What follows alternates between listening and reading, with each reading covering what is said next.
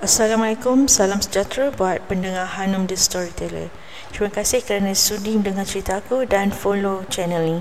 Jangan lupa subscribe, like dan share channel ni, okay? Thank you for your support. Untuk makluman korang, semua story dalam channel ni, korang boleh juga dengarkan di Spotify Podcast dan juga Anchor FM.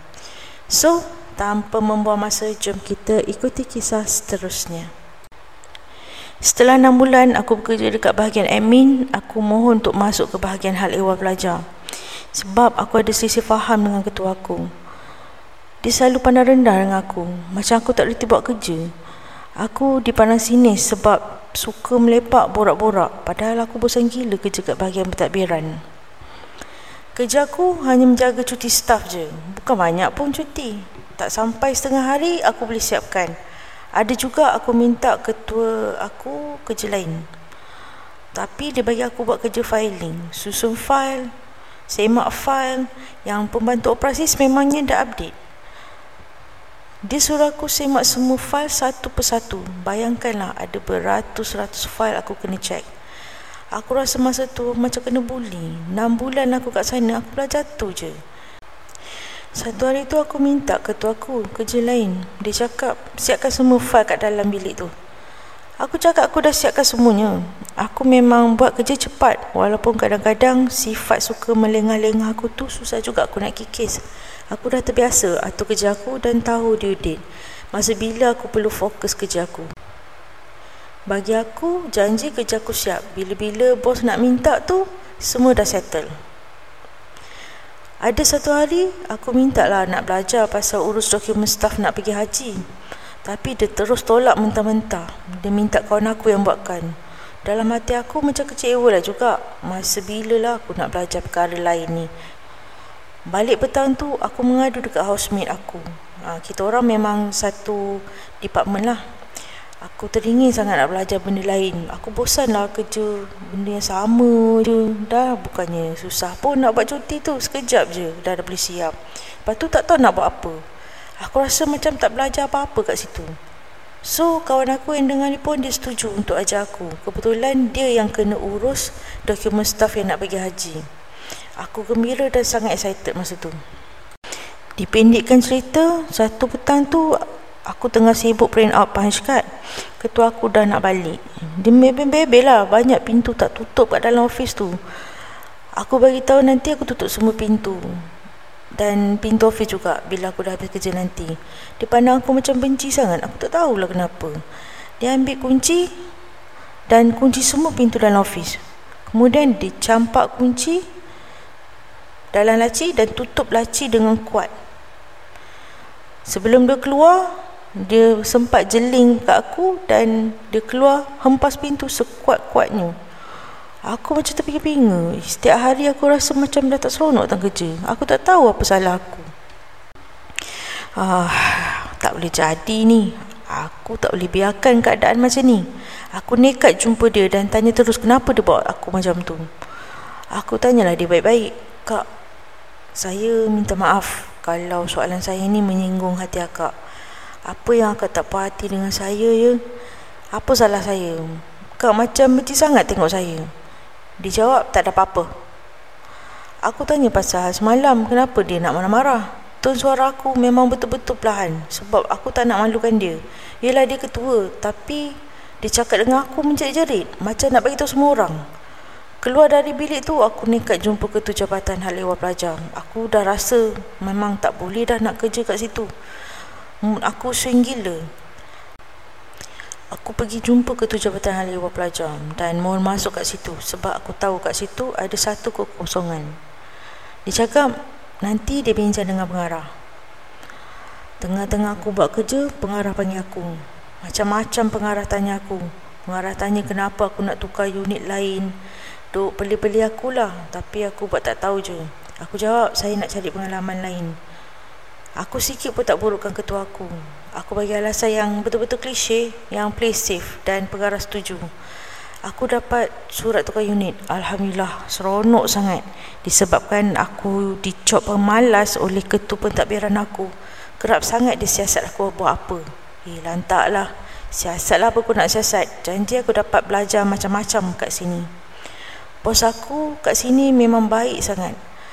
Memang aku rasa bekerja dalam satu tim. Memang seronok, enjoy gila. Sama-sama buat kerja.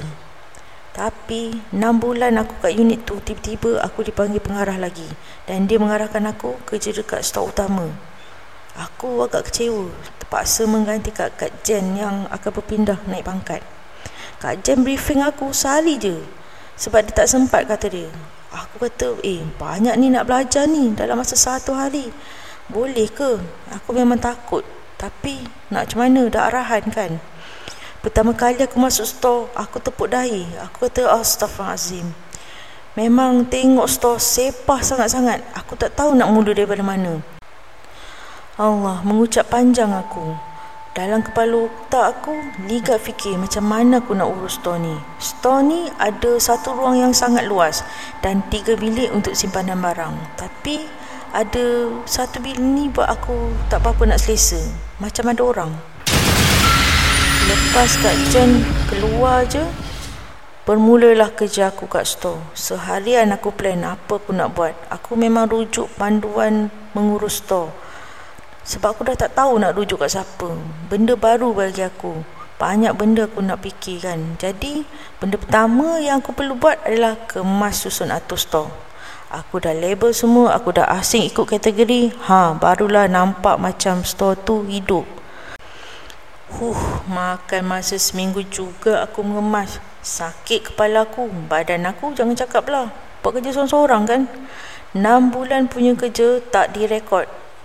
Itu pun aku terpaksa settlekan. Merunggut juga aku dalam hati. Kak Jen, Kak Jen, apalah Kak Jen kau buat kat dalam store ni? Beli barang tak rekod, keluar barang juga tak rekod. Oh, pening kepala aku.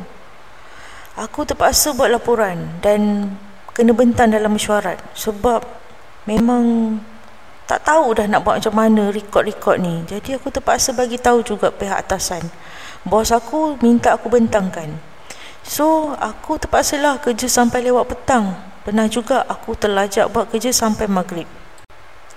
Sebenarnya, banyak juga cerita aku dengar dekat kawasan store tu ada sesuatu yang muni. Tapi aku biarkan je. Yang banyak cerita ni, cerita daripada Pak Gad. Ah, dan taklah aku nak buat kerja. Sehinggalah satu hari sewaktu aku solat maghrib. Ekor mata aku macam nampak susuk badan seseorang dalam store aku. Aku ingatkan kawan aku.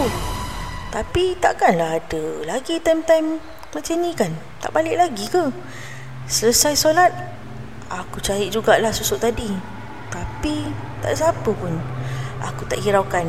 Aku nak settlekan kerja aku sikit je lagi. Lusa dah nak kena bentang. Tiba-tiba ada suara menegur aku. Baliklah nak Dah lewat ni Tersentak aku sekejap Jantung aku laju Tapi Tak menakutkan aku Sebab aku rasa dia ni orang yang baik-baik Taklah menakutkan Aku balas dalam hati Maaf ya Aku ada kerja sikit je lagi Nanti aku balik Tepat jam 8 malam Aku siap-siap untuk pulang Sewaktu aku nak keluar dan tutup pintu Tiba-tiba aku nampak seorang perempuan dalam store aku. Aku terus tutup pintu sebab aku tahu sebab aku seorang je dekat situ. Aku pulang jalan kaki ke quarters. Sepanjang jalan memang aku kena lintas semua kelas-kelas yang ada. Oh, memang seram, mendebarkan. Aku rasa macam don't follow je. Tapi aku fikir, hmm, mungkin perasaan aku. Bila sampai di dekat tempat punch card, huh, lega. Hari mesyuarat pun tiba. Aku berdebat juga sebab kali pertama aku buat presentation depan semua ketua-ketua jabatan dan juga pengarah. Kami mesyuarat dekat bilik mesyuarat kecil dekat bawah. Tiba-tiba masa aku nak buat presentation, Allah Akbar, aku menggeletar satu badan. Rasa sejuk sangat. Pengarah aku nampak tak tentu arah, macam tak nak dengar apa-apa yang aku sampaikan. Pengarah macam tak suka dengar presentation aku aku macam pelik jugalah sebab aku rasa macam sesuatu pengarah ni okey je dengan aku tapi bila mesyuarat tu memang dia macam tak selesa aku pula menggeletar bukan sebab aku takut nak present tapi aku rasa ada sesuatu tak kena mulut aku macam terkunci macam lidahku keras Badan aku sejuk gila. Belakang aku bergetar. Nak kata bilik sejuk, tak adalah sejuk mana pun. Kemudian pengarah minta buat satu mesyuarat khas untuk aku bentangkan semua laporan aku. Lepas habis mesyuarat, kawan aku beritahu aku. Waktu aku present, ketua pentadbiran aku, dia pusing-pusingkan ibu jari dia. Dan mulut dia berkumah kamit, macam baca sesuatu. Bukan nak tuduh dia sihir ke apa, tapi memang itulah memang pelik cara dia tu memang pelik sebab masa orang lain bentang tak ada pula dia buat macam tu masa aku bentang je tiba-tiba dia pusing-pusingkan jari dan mulut dia berkumah kami balik rumah macam terfikir-fikir jugalah apa yang kawan aku cakap aku risau kejadian tadi jadi lagi masa aku present minggu depan jadi malam tu aku buat solat hajat minta petunjuk Tersentak juga aku. Tiba-tiba aku nampak ada benda berbulu. Tiga ekor. Depan bilik mesyuarat satu. Dekat pejabat ketua-ketua jabatan satu dan depan bilik pengarah. Aku juga nampak dekat belakang kerusi pengarah duduk tu macam ada perempuan. Rambut lusuh, baju lusuh, tengah tunduk berdiri kat belakang pengarah tu. Hmm, baru aku tahu dia guna ilmu penduduk. Sebab tu pengarah nampak macam tak senang duduk dan keliru bila aku buat presentation hari tu. Seminggu lepas tu aku kena bentang. Aku lega bila pengarah minta buat presentation kat dalam bilik mesyuarat besar sebab ramai ahli boleh masuk. Aku baca Al-Fatihah dan Ayatul Kursi sebelum masuk ke dalam bilik mesyuarat sebagai pendidikan diri dan niatkan supaya dijauhi daripada gangguan baik untuk diri aku ataupun semua ahli lembaga mesyuarat. Tiga jam aku bentang semua masalah store, bertubi-tubi soalan dari pengarah. Aku dapat jawab dengan baik dan semua yang hadir senang dengan maklumat yang aku berikan. Alhamdulillah, lidahku tak lagi keluh, malah lancar dan mendapat puja dari semua orang. Mereka semua puas hati. Selesai aku buat pembentangan, tiba-tiba pengarah tepuk meja dan pandang aku sambil tersenyum. Ya Allah, takutnya saya rasa. Saya rasa macam masuk mesyuarat naziran Anum. Semua data ada, lengkap. Siap dengan carta semua. Cara Anum bentang tu betul-betul menakutkan saya, kata pengarah. Semua orang ketawa dan mengiyakan. Kecuali seorang.